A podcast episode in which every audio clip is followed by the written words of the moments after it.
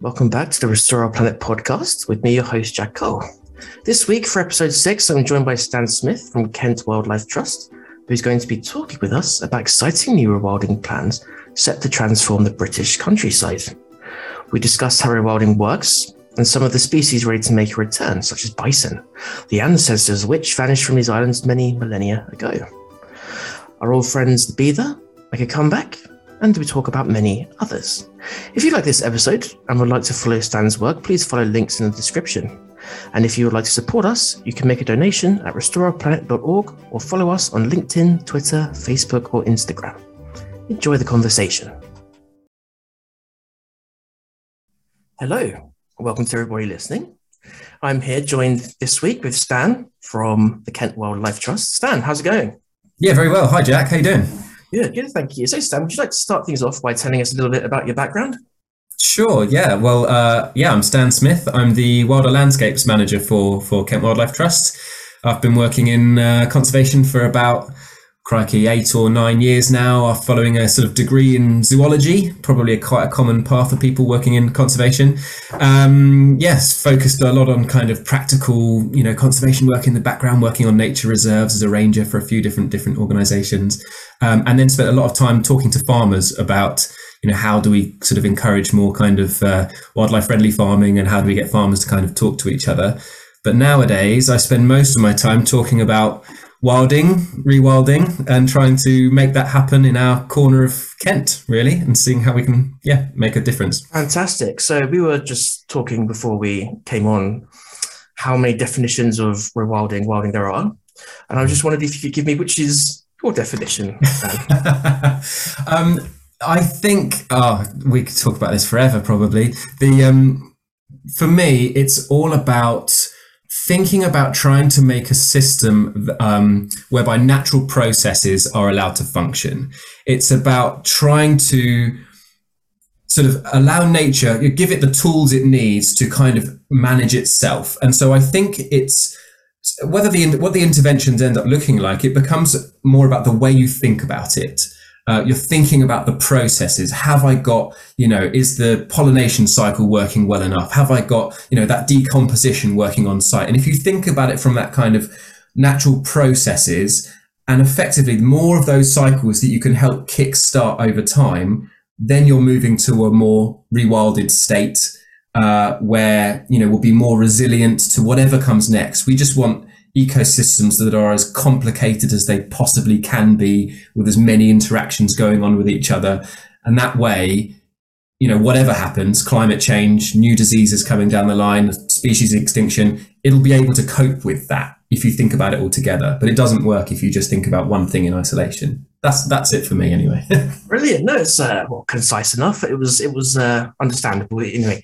Um, so so Stan, uh, I know that you've been working a lot with bison and reintroduction of bison at the moment. Obviously, quite a quite an interesting species to to bring back, as it were. Would you like to start by by telling us a little bit about maybe perhaps the history of the bison, where it disappeared to, uh, why we're bringing it back, and yeah, what, what we're hoping to uh, to achieve through rewilding? Sure. Well, I thought we uh, the reason we started with bison, we wanted to start with something really small that nobody would notice where it would be, um, and that no one would even know that it was going to happen. So, so we started with Europe's largest land mammal, bison. yeah, lovely.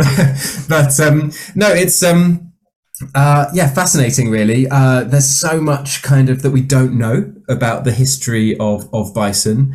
Um, but really, the the things that we do know are that once upon a time, probably 30,000 years plus ago, we had a species of bison in, in the UK called the, the steppe bison, um, which ha- which uh, are, were a kind of you know enormous shaggy cow thing with enormous horns sticking out the side, pointing forwards. They were pretty pretty massive.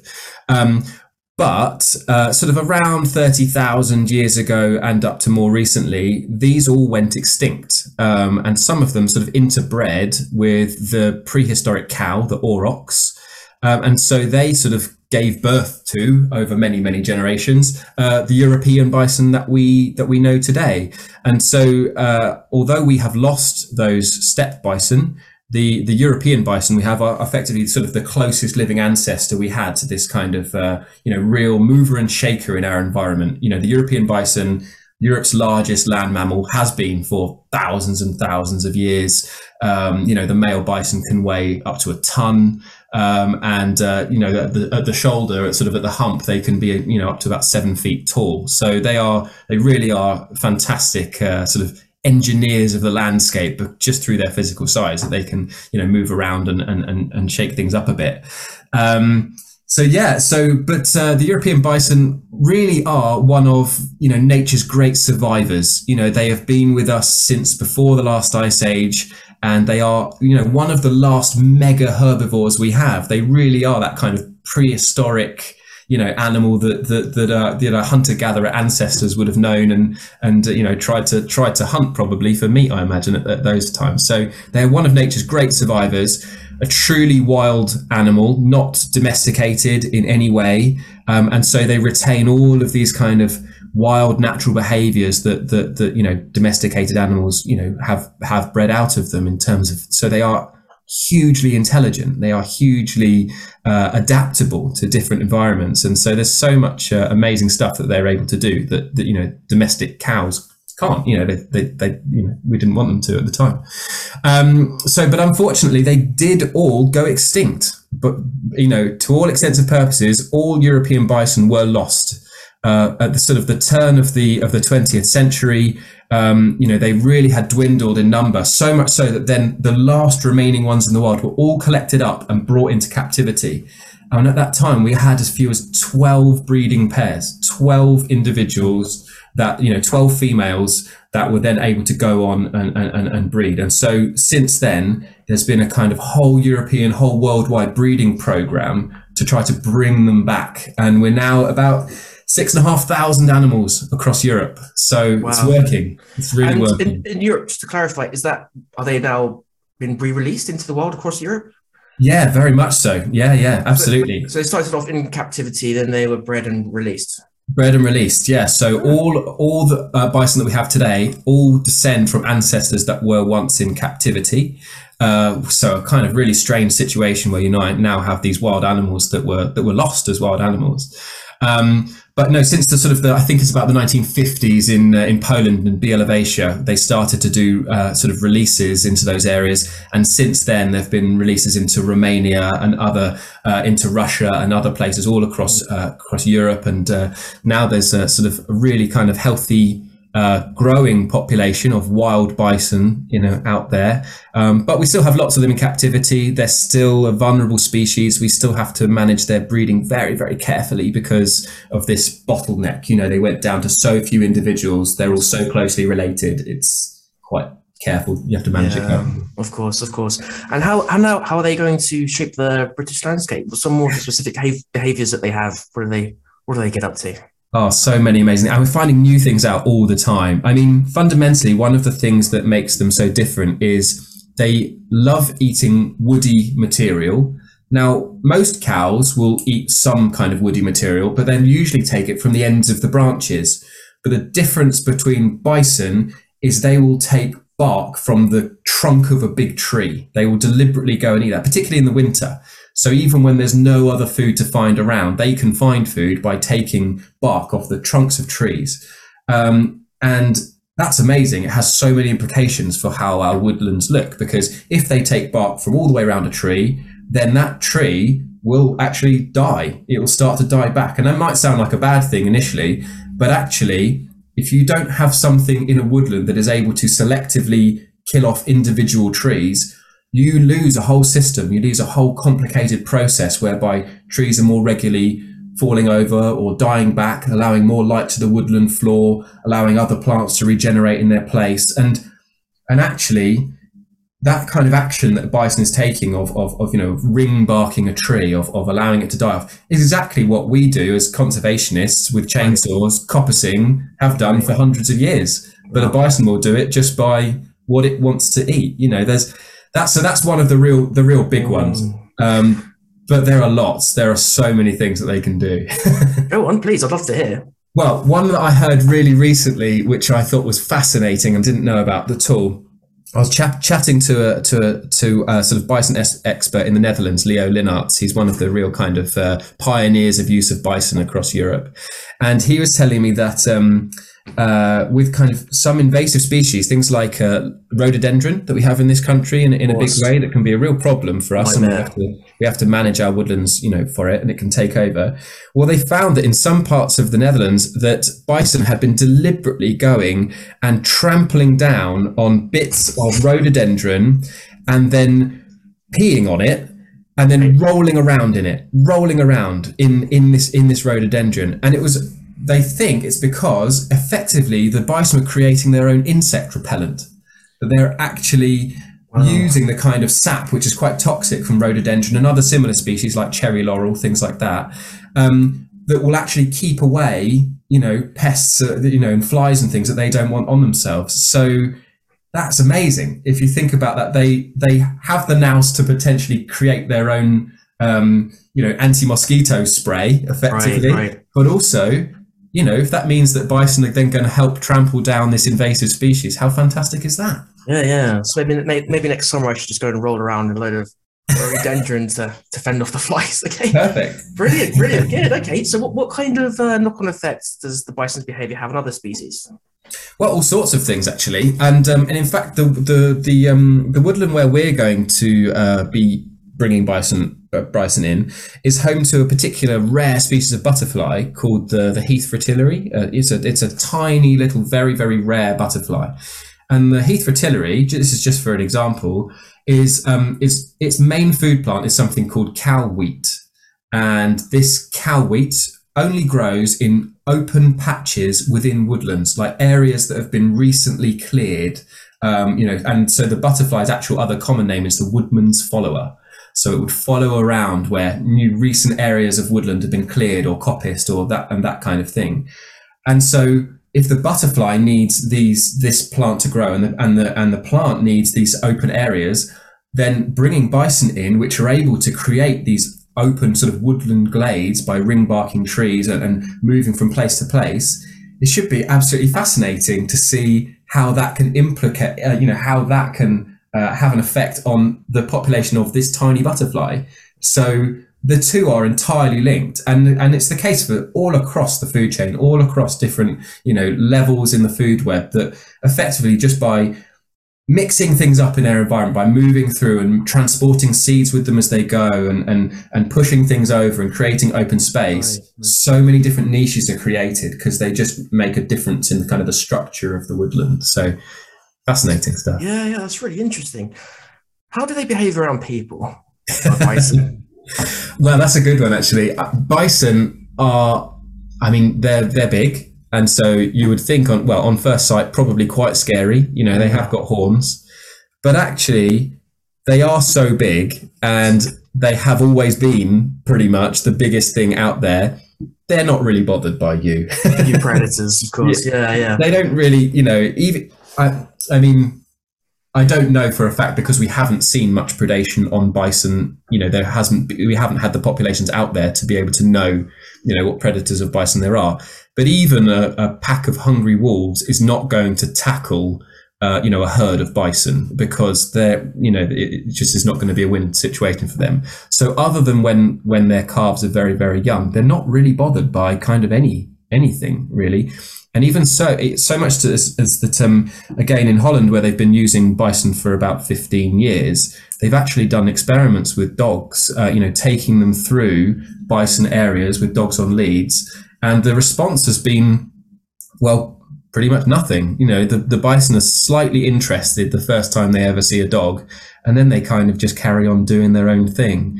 And, um, and because they are, they are very large, they have this idea of, um, their behavior is to kind of force you to move out of their way.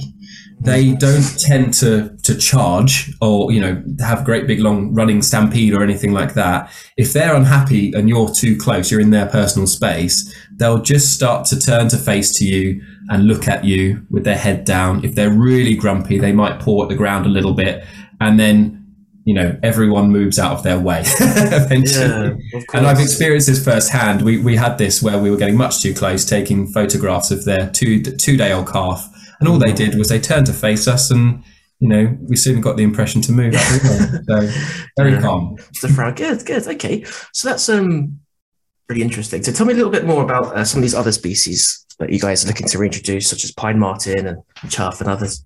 Yeah, I mean, um, I mean, it's just such an interesting time, I think, for conservation. I mean, perhaps it's a reflection of how dire things have got with our kind of, you know, the state of the the, the habitats that we have in the UK, you know, more widely, and the, uh, you know, the state of nature reports that we get that just keep showing that species declines are, are happening, you know, very much before our eyes. And so I think that that has has resulted in a bit of a shift in mindset that we have to be more actively involved in restoration. We can't just be looking after what we've got right now and trying to keep things maintain the status quo because things are pretty bad. So we have to move to a system of restoration, which means putting back things that we have lost. Uh, so that we can make those systems more complicated, so that we have those those things, those behaviors, those um, you know engineers of the environment are put back, and we can uh, you know start to have a kind of more functioning you know ecosystem.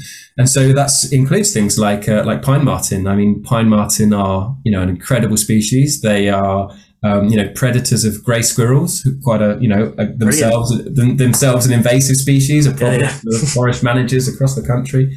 And uh, so you know having pine marten back could really have a, a big effect on on squirrel populations not just by direct eating but just because uh, grey squirrels are afraid of pine martens. So oh, really? They're really they're terrified of them, and so and so having that predator back in the system that was once there uh, means that the grey squirrels stop eating and they stop breeding as much, and so you have these much bigger population effects rather than just specifically going out and eating grey squirrels. So there's so many great things that can happen, and we've got you know we have a very heavily wooded landscape in Kent. You know we we do have good tree cover in many parts of the county with the high weald and the Blean landscape. And so if we can just tackle a few major connectivity issues in terms of uh, you know roads and things like that, if we can just do take a leaf out of the the Europeans book and a few more kind of wildlife crossings, then there's no reason why we can't have pine marten back in our landscape and all sorts of other other wildlife too. So yeah, pine marten is on the case on, on the cards in the near future beavers are already here in Kent. You know, they are in, they are around, and uh, we do have beavers all across the country.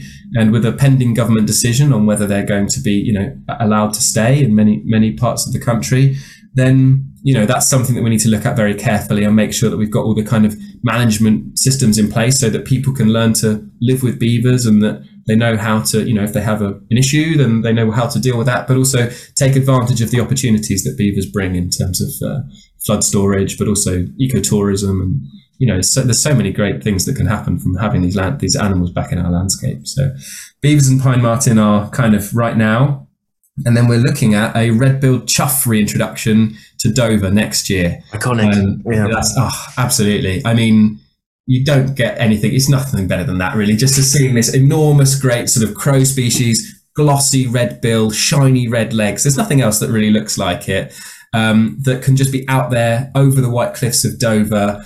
They're so kind of charismatic. They wheel and turn in the air, fantastically acrobatic.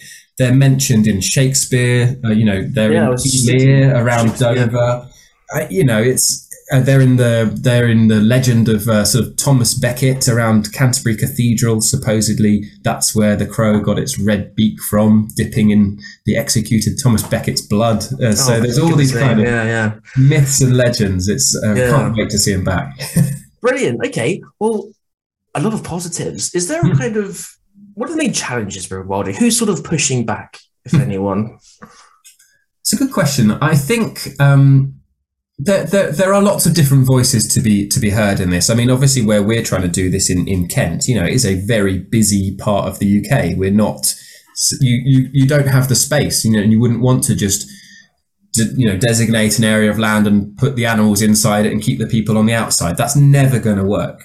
It's all about trying to you know integrate people and wildlife into these landscapes. I think you know about allowing coexistence to to happen, and I think most of the um, issues around kind of wilding, wilding and species reductions are, you know, they're social issues. I think. I think it's about having good, strong management processes in place that people know what to do if they are concerned about an animal that you can hear all different people's voices. And I think that's that's where we really you know, I've got a lot of lessons to learn there. I think, you know, in the past, perhaps the conservation movement as a whole hasn't engaged with local communities in the right way, and people have felt like they haven't been heard. And I think that's where you get that's where you get problems. Um, yeah. But having said that, from our from our conversations around bringing bison to the Blean, overwhelmingly positive. I, I'm so, you know, uh, in awe of people, local people, and how willing they are to accept a big change like this and just be so excited about it. Obviously, there are lots of small issues to work through and little challenges along the way, but overwhelmingly positive. And I think, you know, you've got to give people credit, you know, that they do want to see wildlife out there and, and, you know, people are willing to kind of, uh, you know, adapt, you know, if the systems are in place. Brilliant. You mentioned a moment ago that this is obviously a very exciting time to be in conservation and rewilding. Um, obviously, a lot of that comes from basically people just, you know, reading the news, uh, mm. looking out the window, seeing what's happening in Australia, etc. Mm. Um, so tell me, what do you hope to see by something like 2030, 2035? what direction are we heading in, Stanley? What do I think? I feel, oh, wow, I feel very positive when I speak to individuals, and I think we will see animals, more animals back in our landscape. I think we will see more species reintroductions. And so there are so many really successful ones happening at, at the moment. I hope we see more joined up landscapes. I hope we can have the systems in place so that wildlife can move more freely across across the across the landscape. But I think the real barriers that we have are are not with individual people. They are with you know the structures we have in place around you know legislation and and the things that we have in terms of you know big uh, industry that you know works in a certain way and can be very slow to to turn in a different direction. So I think there are some really big challenges to overcome, but I think if we can get enough ground support for seeing functioning wilded landscapes with wildlife and people at their core, if, if people are asking for that, I think it will happen. I think we will see more wildlife bridges. We will see beavers across our landscape. I think that's going to happen anyway. I don't think you can avoid that. Yeah, uh, and they're I off the beavers, aren't they? Sort of doing it themselves. They're doing it themselves. I, yeah, yeah. I think decisions around that are probably neither here nor there. I think the beavers will do it for themselves. So yeah. I think we just need to learn to to live with that and have the systems in place. So I'm very positive about it all. good, good. All right, Stanley. So where if someone wants to sort of find your work, see what you're up to, check in, where could they find you? Yeah, I mean, definitely check out our website, uh, www.kentwildlifetrust.org.uk. Uh, do go to our Wilder Blean pages there to have a look at our at our bison introduction projects, um, and uh, and yeah, we've got pages on there about red-billed chough introductions, all sorts of stuff. Yeah, check us out. Fantastic, Stan. Thank you. You're welcome.